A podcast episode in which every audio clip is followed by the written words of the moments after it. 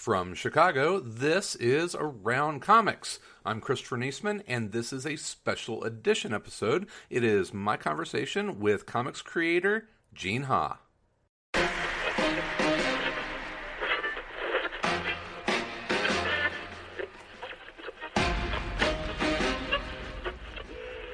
You're listening to Around Comics.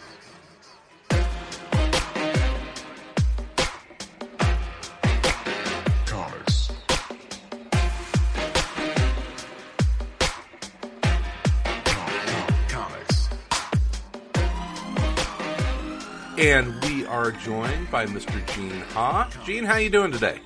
I'm doing okay. So uh, it's been a nice day. I just cleaned out my uh, Copic markers by uh, using rubbing alcohol, 91% rubbing alcohol, to clean the outside of them and the caps and stuff like that, so they seal better. But um, because I'm using a spray bottle, I think I might be just a little bit drunk from breathing that in. So That is my alternative. that is the that is the nerdiest comic book artist intro ever. So beautiful day. I've been cleaning my copic markers. yeah. I'm high as a kite. well, that's awesome. Well, um, you know, I wanted to I wanted to kind of jump off here. We we met uh, each other in Chicago. You are you are Chicagoan born and bred, but I started uh, reading about you on the on the interwebs a little bit, and I did not know that you spent um, was it really kind of your, your formative and, and and like high school years in South Bend, Indiana. Oh yeah. How Yeah. did how did that happen? And tell me a little bit about and and I, I say this because my in laws live in South Bend, so I'm there like two or three times a year. So yeah, I want to know a little bit about life growing up in in South Bend, Indiana, for Gene Ha. Uh, I grew up. Uh, yeah, I grew up in the '70s and '80s inside of South Bend. I was I was born in Chicago. My dad was a recently uh, was a doctor from uh, South Korea. Came here because there was a doctor shortage in Chicago, Mm-hmm. uh, and then later uh, established practice with some other doctors, uh, American-born doctors, in South Bend, and that's where I grew up. So, um, yeah, it was just a incredibly boring Rust Belt, ta- you know, Rust Belt town that the car factories had all closed a little before I was born. Yeah. So yeah, it's just uh, I don't know. It's just I was also um, at the time in the 70s and 80s, it was demographically the American average. Like uh, Yes. racial composition was pretty close to it, uh, economic divide and stuff like that.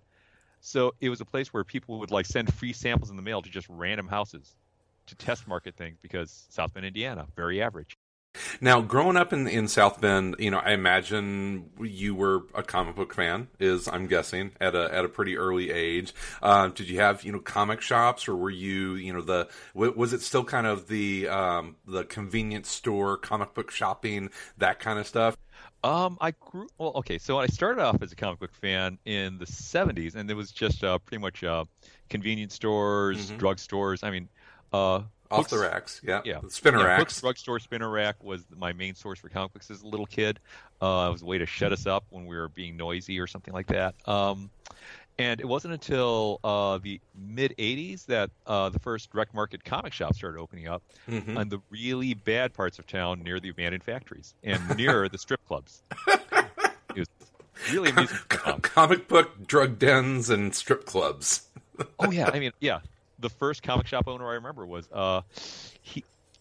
He looked like a friendlier version of Angar the Screamer. If you've read the Marvel Handbook, yes. yeah, uh, hippie, skinny hippie with long ponytail, scraggly Mhm. beard. Uh, shop. I don't think he had cats, but somehow it still kind of smelled like cat cat piss. So, and it was like two shops down from. um I think it was called the Peach Pit or and the Tender Trap, and there were a bunch of strip clubs nearby, which was really amusing for my mom, and also um, uh, the Homeless Mission. Wow. You had like Yeah, the it was- it was like the trifecta. Yeah, it was the worst. Well, I shouldn't say the worst part of town, but it was a pretty bad part of town. hmm What um you know what was the the stuff that you kind of remember? You know, it's it's talking to talking to comic book fans that are about you know the same age. It's always kind of interesting to to hear what stuff they remember loving and reading and stuff, especially from the art side. What was the stuff that that you can look back on and say, yeah, that is really what inspired me to to pick up a a, a, a pencil and and a and a notepad. Oh man, um, the first biggest one was uh, Mike Grell, and I've said hi to him a few Mhm. times. Um, and his Green Lantern run and his uh, Legion of Superheroes run Okay. were just fantastic to me. He was very expressive. Uh, also, Gene Colan at the same time. They were two Ugh. really super expressive 70s artists at the time. Um, they just their stuff just jumped out at me in a way other artists didn't. So you're Um, what reading like Tomb of Dracula? Would that have been about the? Oh, no, it was actually Daredevil. It was his Daredevil. it was work. Daredevil. Well, that's his like '60s stuff. So you were going back even at Oh, that no. point. but he was still doing some stuff in the 70s. in Was the- he? Okay. Yeah. And uh, the funny thing is that I remember the issue where they uh, new artist took over, and I thought, oh, this is crap. I do not like this artist at all. this Frank Miller guy is going nowhere. Oh, hilarious. yeah. Yeah, and Yeah. he was not Frank Miller yet. But uh, No, it's uh, I years later, I totally forgot about that, and I saw the Frank Miller stuff. Like, who the hell is this guy? He's brilliant. That's funny because um, Yeah. you you pick up the uh, the now the, the the omnibus of the Frank Miller Daredevil stuff, and he came in as as the artist, and I forget who was writing, but he didn't start he didn't start doing writing and art duties for for several issues, and you know, I remember going back and and reading that stuff, and and really, whenever he started writing, that's when that book became like next level. And I still, that's one of the that's one of the few books from that era that I go back almost annually and I'll read Frank Miller's Daredevil run, and it uh, for for whatever reason, I think it still holds up really well. Oh yeah. Though I should note, uh, I can't remember the writer's name now because at the time I didn't pay attention to writers. But the Gene Colan run Mhm. could often be incredibly dark and complex. Uh, and I remember one issue where uh, Daredevil went insane, rambled in, kind of almost he looked drunk or something like that. Just rambled into the Avengers mansion where uh, the team members at the time were Black Widow, Hercules, the Beast, uh, and Captain America, and he just kicked everybody's ass somehow. and then he screamed, "I'm in pain" or something like that, and then collapsed on the ground. They had to take him to an emergency room. And I had never read a dark, dark comic book before, or it, you know, It was wow. You look back at that era, and it was like the low selling titles that they had, like even like X Men at the time, which was which was kind of a sales dog. They took a lot of chances, and they got dark in some of that stuff. Oh yeah, and the thing is, uh, the the Frank Miller run when he took over from that, it was the same writer, and he had he kind of took on a lot of the tricks from Gene Colan for that kind of dark, moody feel. But I just didn't like how he handled it at first. I thought he was just kind of a bad Gene. Col- I mean, a lot of people I love, I think they're hacks who are copying somebody else, and then they get their own voice. And I later rediscover them and think, I've never noticed this person before. He's brilliant. Who is this? Uh, David Kelly guy. Oh, wait a minute. He's the guy I didn't like a few years ago. Oh, Uh huh. no. Yeah, he he ended up being okay. yeah, yeah, yeah, yeah. He did. He did all right. So yeah, we're, I mean, so so Colan was a bit. I you know I can kind of see the the Gene Colan influence a little bit. You know, I look at I look at your art and it's it's evolved a lot. You know, kind of well as it should. I mean, you've been doing this for professionally for twenty something years now. Is it um twenty? God, it's more than that. When did when did you, mid nineties? I started in 1992. Wow. okay. and the first co- I started off in the spring of 1992, uh, and then uh, my first comic book came out uh, in December of '92, but it was dated for I think January, February '93 because they have the weird dating system they had back then. You are, I mean, you are getting close to that grizzled veteran status. You're I, I, I, no, no, I am not close. I am over the line, man.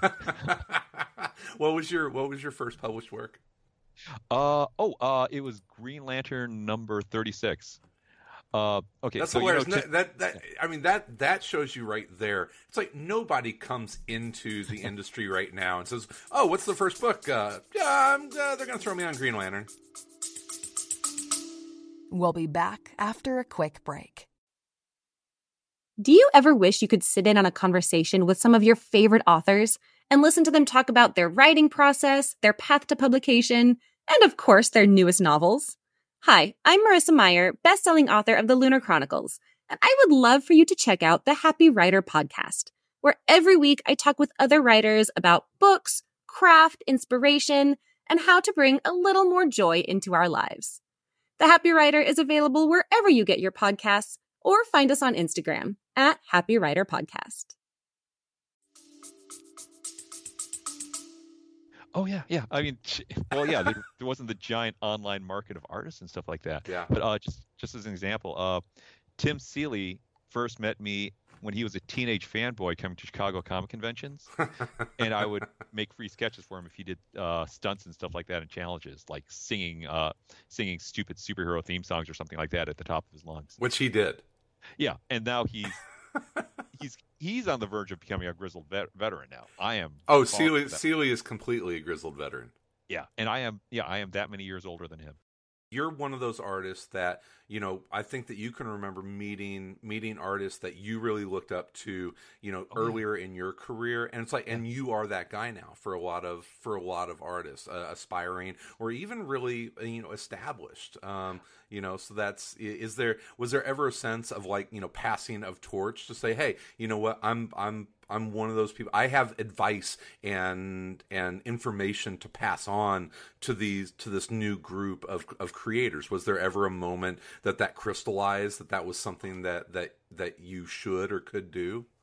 I I guess I don't try to look for things to kind of like elevate myself, but I do have moments mm-hmm. where I can pass on a small bit of. I mean, there's just constant things where you just talk, you chat with anybody who's either either older than you or younger than you, or even your heroes, and you'll often end up with situations where you'll be trading advice with each other. And it's uh i mean oh god. But yeah if, i guess another thing it's important thing is that i the thing i find most annoying in the world are people who are constantly fighting to climb up a hierarchy and get get one up on status. Sure. I, I try never to do that You've always um, you've always struck me as being very very humble that way. Um, well, do I mean, do you find not, now not even humble? I just don't even. It's not even a, a goal of mine. I sure. just don't see the. I don't see the point. It seems like a lot of bother to be an ass. Uh, you know, to be a jerk, to kind of you know to feel like you're, you know, at, at least I crushed that person, therefore I feel better about myself. Sure. I, do you see, you know, and you're on social media, you you do you do those things as as creators kind of have to do these days. Um, is social media is it is it something that you enjoy? as part of your professional life is it an annoyance is it something that that you you know that you you're you're happy to do or would you would you prefer for it not to be something to to to take up time in your day? Oh man. Uh I mean, sometimes i feel sometimes it's kind of a thing where like like you're going if you're going to an, a convention or something you feel like oh all these people are are have made me a guest of this show and they're being really nice to me and I owe it to them to say I'm going to the show and letting people know I'll be there. And it's it is kind of work, and it, sometimes it feels like you're tooting your own horn or stuff like that, or mm-hmm, you know sure. your own book. You are proud of it. You want people to know about it, and it's I, I'm trying to promote the work, not me. Like any book I've worked on, where I'm proud of it. Um, I try to make it about the book and, and not you know not saying hey I'm great therefore love me and buy everything I do.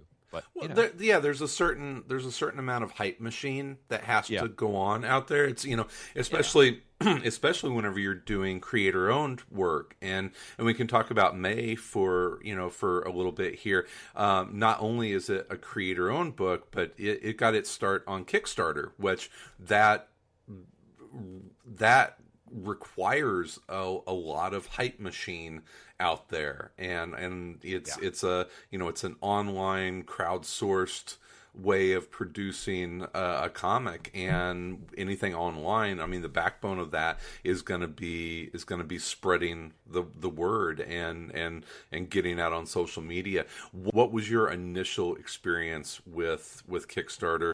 Yeah um well okay i've only done one kickstarter i don't plan on doing it again uh, i mean if i get to the point where i do something like uh Oh, uh, speaking of passing on the torch, I am blown away by the work of someone who draws totally different than me and writes different than me, Katie Cook.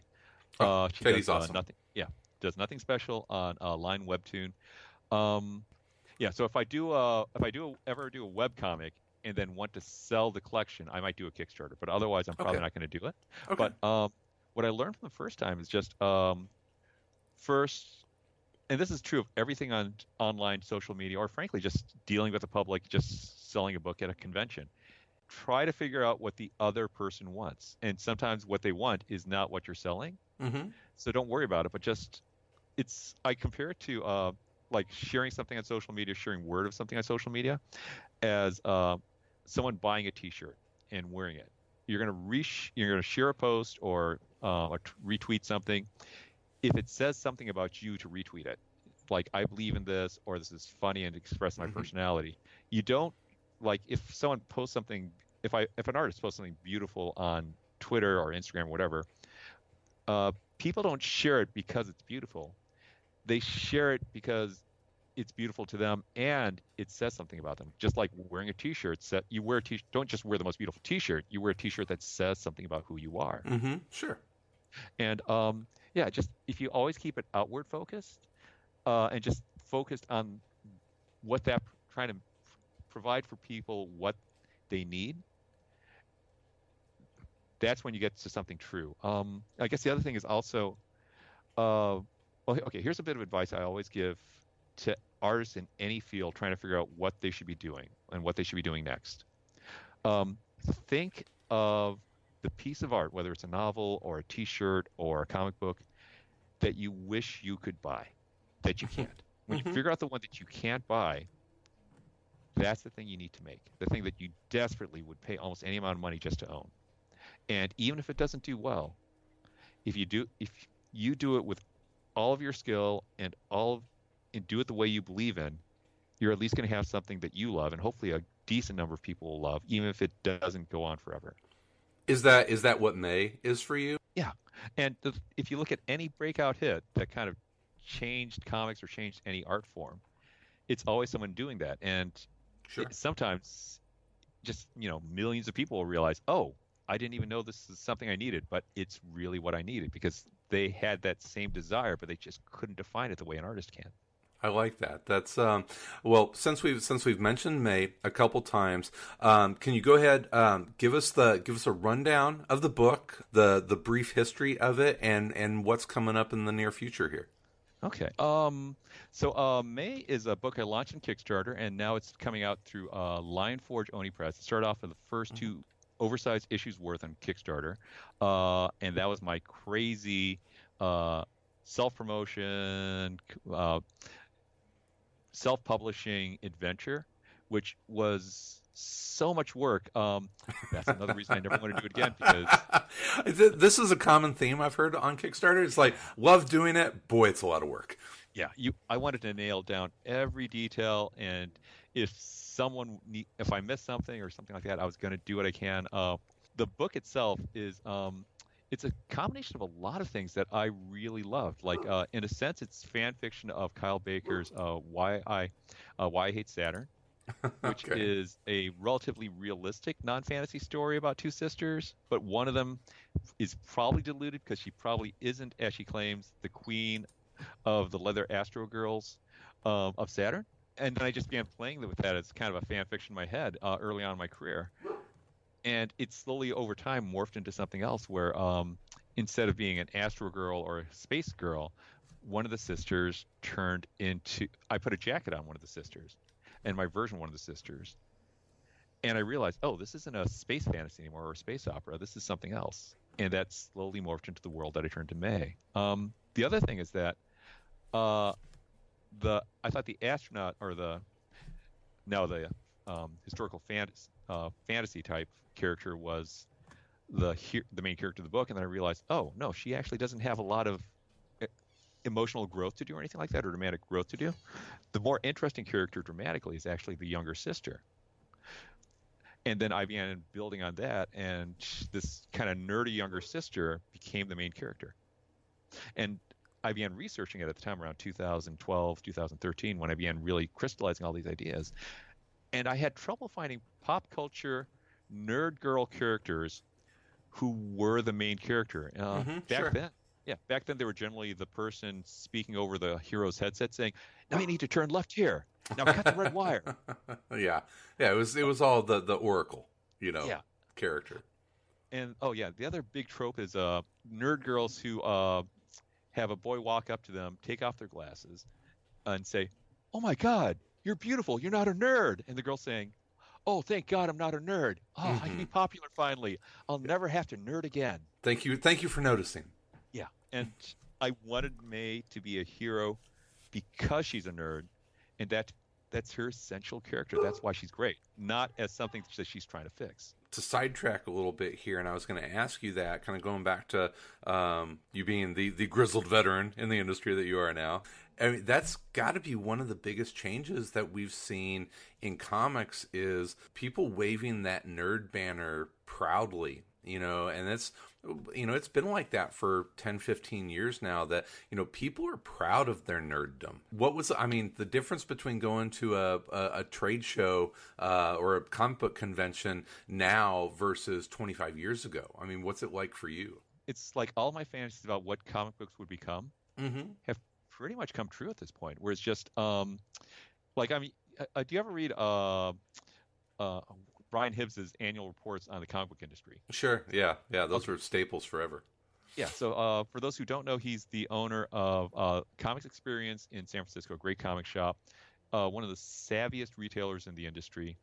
And if, for the last few years, he's been reporting about how um, the bookstore graphic novel market has been overtaking the direct market in this DC and Marvel superhero um, graphic novel market by leaps and bounds. And so now Marvel and DC are kind of uh, maybe a little under a third of the industry, and over two thirds are now uh, companies like Scholastic, uh, Macmillan, um, uh, Papercutz, just all these publishers that focus on kids. And the average comic book reader in the United States now is not um, a 40 year old uh, Asian or white middle aged grognard like me. It's uh, boys and girls, uh, teenagers, all races, you know, uh, LGBTQ, just everybody who's young. it's every it's everything that we as comic book fans ever wanted to happen. And Yeah. it shocks me how much resistance there is to that happening.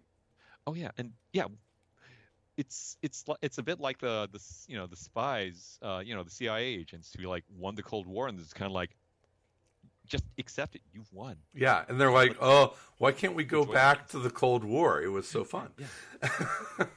I mean, it, yeah, this is it's such it's such a beautiful th- world we're living in right now, and I'm going to say part of the reason it wasn't obvious when I started like really plotting out doing you know really committing myself to doing Mae around 2013 that this is where things were going, but now at this point it's just gigantic, just the force of graphic novels in schools and libraries and stuff like that. That's the big place where people are learning about comics. I'm going to say, I mean, I wanted to be part of the change or to help create the change that happened anyway. And I'm Mhm. going to say the changes have been so big. The big titles have been so big. I mean, it would have happened with, hugely happened without me and stuff like that. It's just it's amazing seeing just this flowering of brilliant new stuff. Um, good lord, it's just well you know i, I look at, What an at, age. at you know at, at team may if you go to to geneha.com and there's the there's the the team. And that's you know first of all that's amazing that i mean it, this is your book but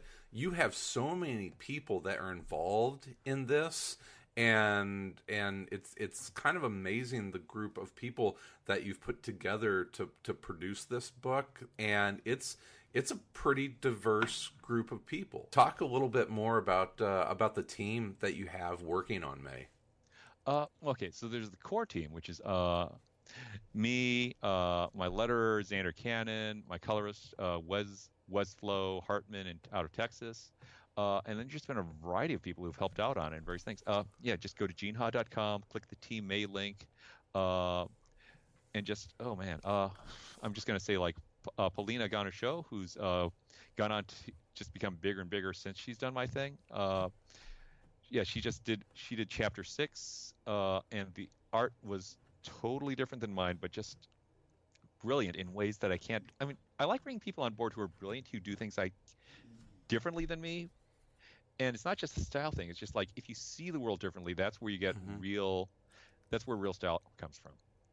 I, I love Um, I love that you have Zander is is doing letters Oh yeah, and I, I, yeah, my art is so tight. Both in, uh, I supervise coloring and I do little tweaks here and there on the Mhm. coloring to make it look like my style to match. I color the first two issues, therefore I have to tweak the rest Mhm. of the chapter so it, it matches the style. But um, so my style can be so tight in drawing and coloring that some people assume it's CGI, and it's just hand drawn it may be hand drawn on a computer and it's hand colored in Photoshop. It's all 2D work. There's no CGI stuff except for occasionally me using 3D stuff for um, draw cars.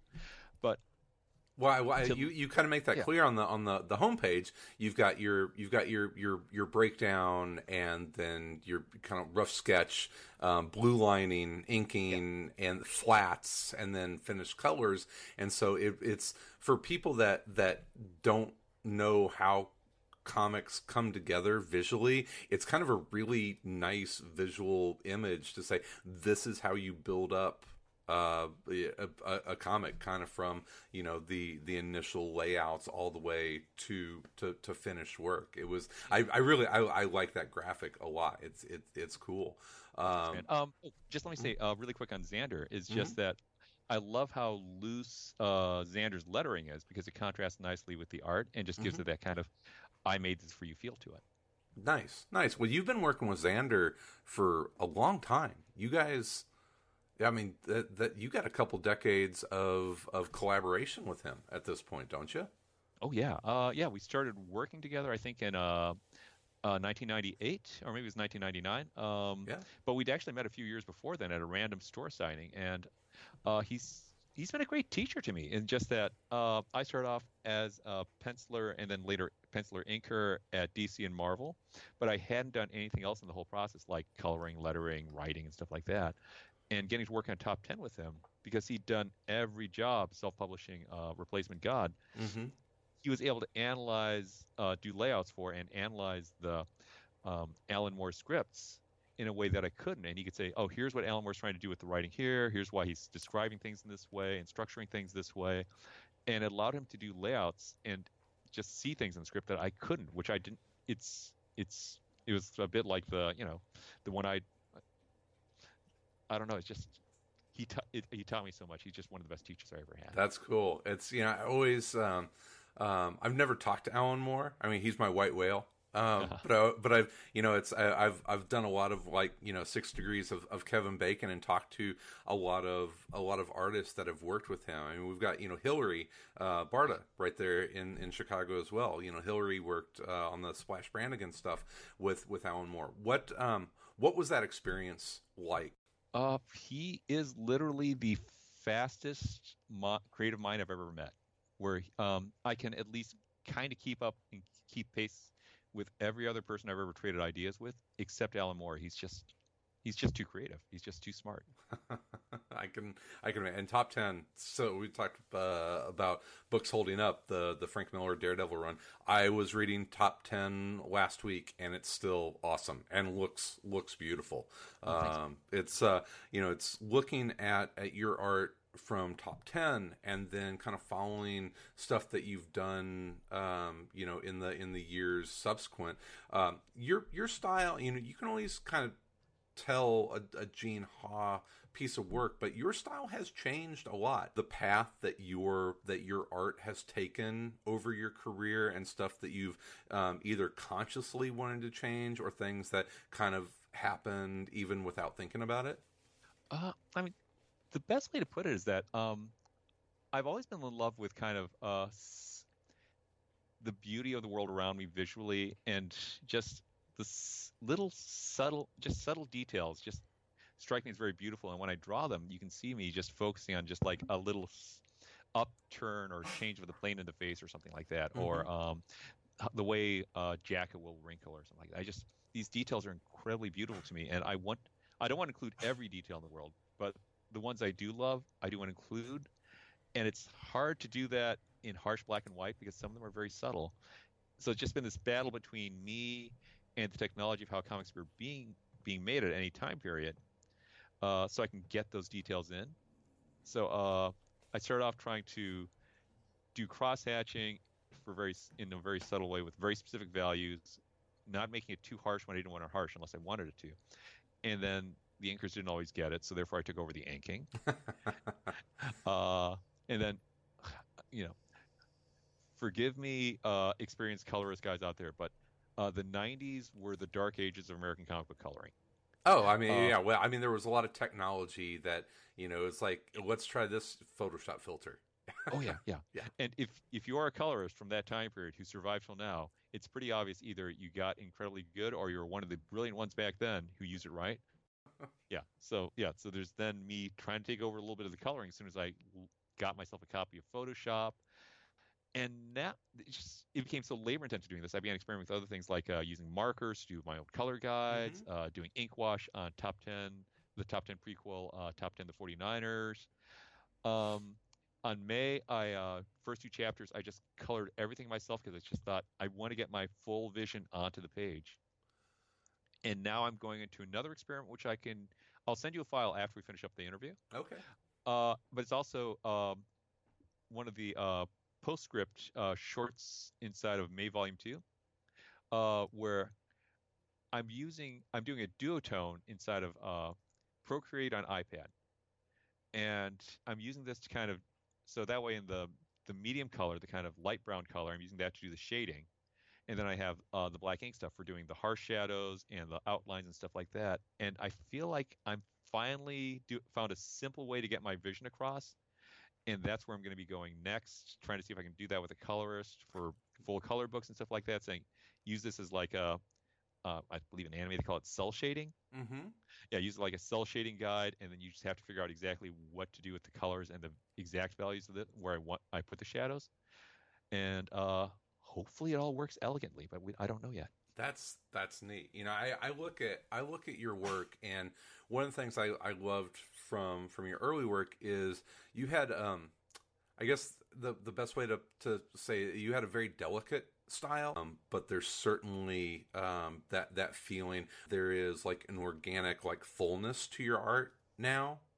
It, it, Yeah. If that means anything. Oh no, I, yeah, um, yeah. The, the vision in my head has been pretty consistent throughout my whole 27 years in comics, mm-hmm. and it's just yeah, trying to figure out new, trying to use the latest technologies and techniques to just get it onto the page without break, literally breaking my wrist and not getting you know carpal tunnel and breaking every deadline too horribly. Sure. It's just yeah, it's just uh, Well, well Uh, there, there was th- oh. there was a time whenever um, I remember you started doing a lot of marker work, and was that just kind of something to to get away from pen and ink, or had you always worked in markers? Because I, I I I remember seeing you at, at a couple at a couple shows where I was like, wow, he's doing everything in marker at this show, and it is stunning. Uh, was that something? What was it? Was it new to you, or just something that you that you pulled out of the toolbox? Oh, uh, in my art school, uh, Center for Creative Studies in Detroit, uh, we learned how to do storyboards and marker uh, roughs before uh, our because our school was late getting computers compared to every other art school in the nation. Um, so I it I was kind of used to it, but I was, I learned a little bit extra along the way and stuff like that, and I can do things now with marker that I could not do 10 years ago or 20 or 30 years ago. Um, but yeah, it was just a way of getting away from. I, at my, I came into the marker phase where I was doing things like uh, the Starman work, Mhm. and uh, as I was leaving behind my super tight cross hatching work, and I was pretty much the second uh, tightest cross hatcher in the industry at the time, uh, right behind. Oh, I can't remember his name right now. Uh, its start, name starts with a G. He's brilliant, but Just um, Darrow. not Geof Darrow. There's a guy who does, he did uh, oh these beautiful kind of uh, um, it looked like Franklin Booth type illustrations, but a little tighter than Franklin Booth. Um, but anyway, I was uh, yeah essentially I was just getting as tight as the rendering on say like a one dollar bill or something like that, Okay, yeah, wow. and I realized. Uh, my hands are starting to shake and they're starting to hurt. my eyes are hurting, and I can't make deadlines doing this style. I need to figure out another way to express the subtle the subtleties of the figure that I want to get across in the planes of the figure without killing myself this way. Yeah, it's it's it's just been interesting to me, and it's one of the things that I love about the medium in general is how different artists are are able to you know approach their styles and communicate with with line. And yours has has you know from what I've seen um, gone from being this very uh, deliberate, delicate, beautiful line, but but now in your later work you are um, communicating more with less, but it's still it's still obviously Gene Ha's work. Yeah. Well, I mean, when I talk about um, st- true style coming from how you see the world, though, for a while there, okay, I am convinced that the greatest living uh, comics artist is uh, Bill Watterson. Okay. He invented the uh, Sin City style a few years before Frank Miller did in his Really? uh, trace. Yeah, look look at the Tracer bullet strips. The first ones came out. It's the full fledged Sin City style, but it came out years before Sin City. I will look that up. So you're telling me that that Frank Miller aped Bill Watterson. I, for, I, I have no reason to believe that. I have no way, way of knowing, and or even reason for believing that Frank Miller ever read a Calvin and Hobbes strip. So for all I know, he came up with it on his own. But here's the thing: Bill Watterson is just this genius, uh, like an almost He is a curb genius. level genius. Constantly, he constantly came up with these brilliant ideas. His um, and I tried aping some of his stylistic stuff. Like he, his, uh, he did a relatively realistic, sup- muscular superhero uh, scenes when Calvin was pretending to be a superhero, with Mhm. rippled muscles and stuff like that. And I thought, oh, these are perfect and beautiful. I love this so much. And it was the biggest stylistic failure of my life because fundamentally, I do not see the way the world the way Bill Watterson does. It doesn't work. It always surprises me how many comic book creators don't go back to comics, you know, comic books and say, "Oh, it was you know, it was Kirby or Byrne or or whoever." There are so many strip fans out there. Um, uh, Chris Samnee, Andy Parks, those guys will talk about about s- uh, comic strips the, the as long as you want. Um, you know, so much, so much inspiration for them came out of out of comic strips, and it sounds like Calvin and Hobbes was a big inspiration for you. Were, were other were other strips a part of that? The thing is, I mean, there's so many. The people I admired most in uh, newspaper comic strips tended to be uh, people who don't see the, the who's I I can't see the world the way they do. So therefore, I can't. I love them. I just can't copy them. Okay, Um, I mean, like like a big inf- an odd big influence for me is the Asterix comics by uh, Goscinny sure. and uh, and Uderzo. Um, and they kind, despite being very cartoony, they do kind of see the world the way I do. And if you look at the way they did uh, line and combine it with watercolor, that's not too far off from how I do it inside of Mae.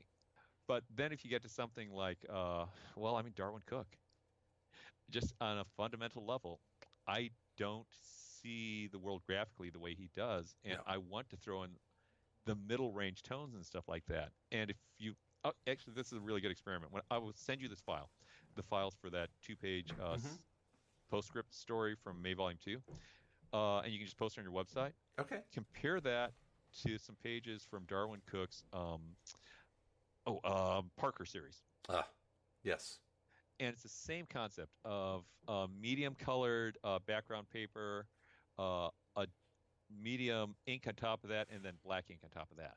mm-hmm. which And is brilliant. effect- yeah, it's same technique, but the effect is completely different because we do not see the world the same way.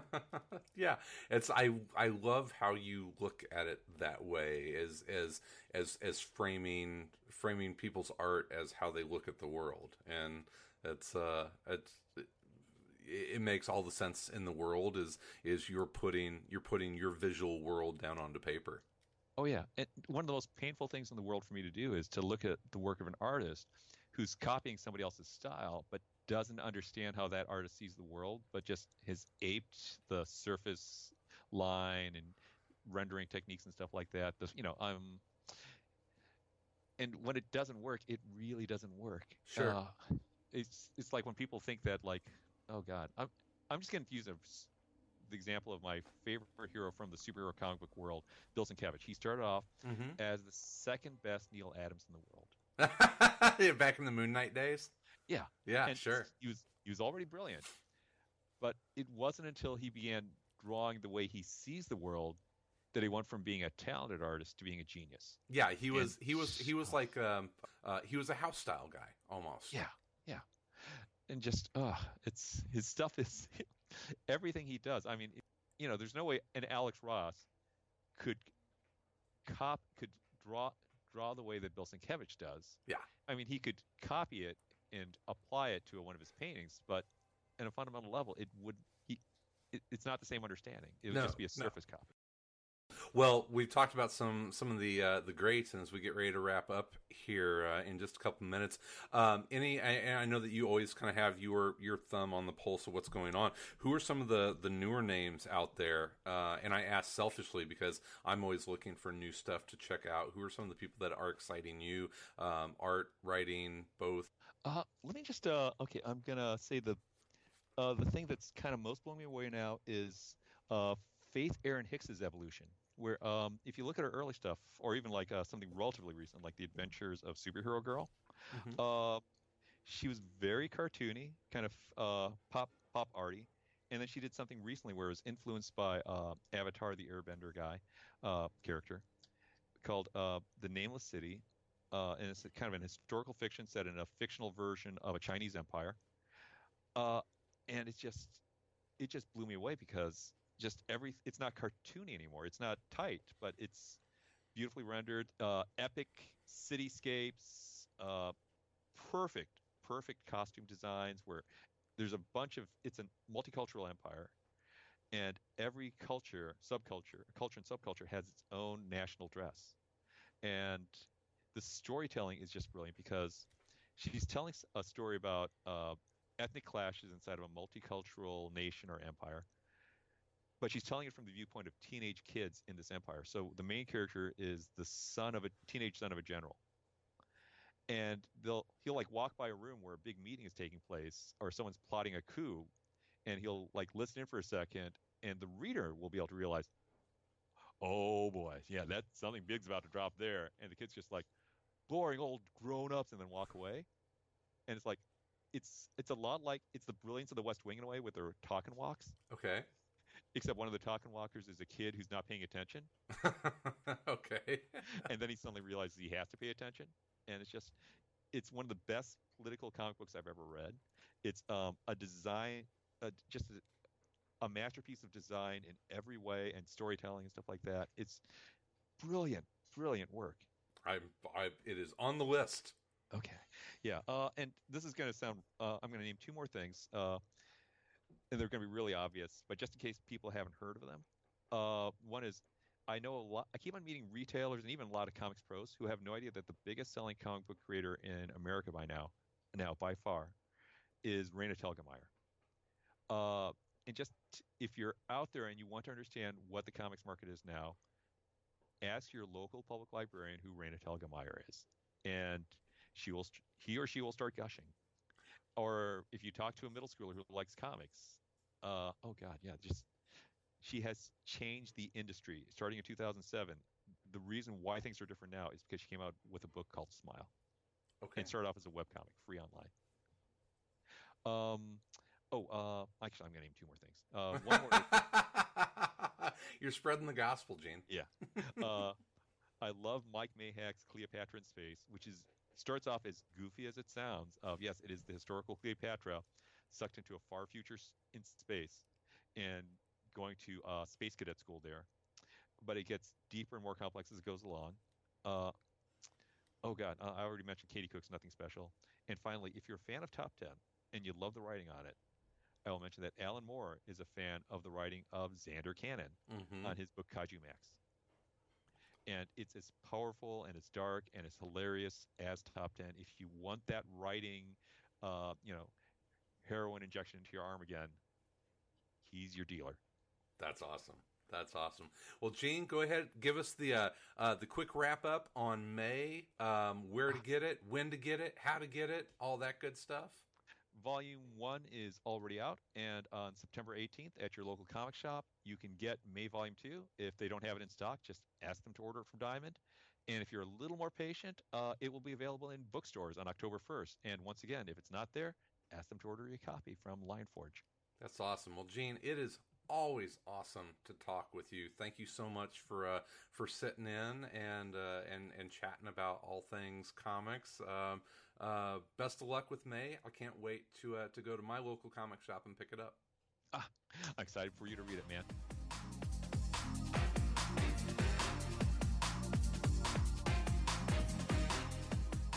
And once again, a huge thank you to Gene Ha for sitting in and talking with us, not just about Mae, which Volume 2 uh, will be available uh, directly after uh, we release this episode, and go back and get Mae Volume 1 as well. Uh, he talked about those, but also talking about uh, his history in the industry, and as always, if you know Gene, uh, spreading the gospel about all the different creators and different comics out there that he loves.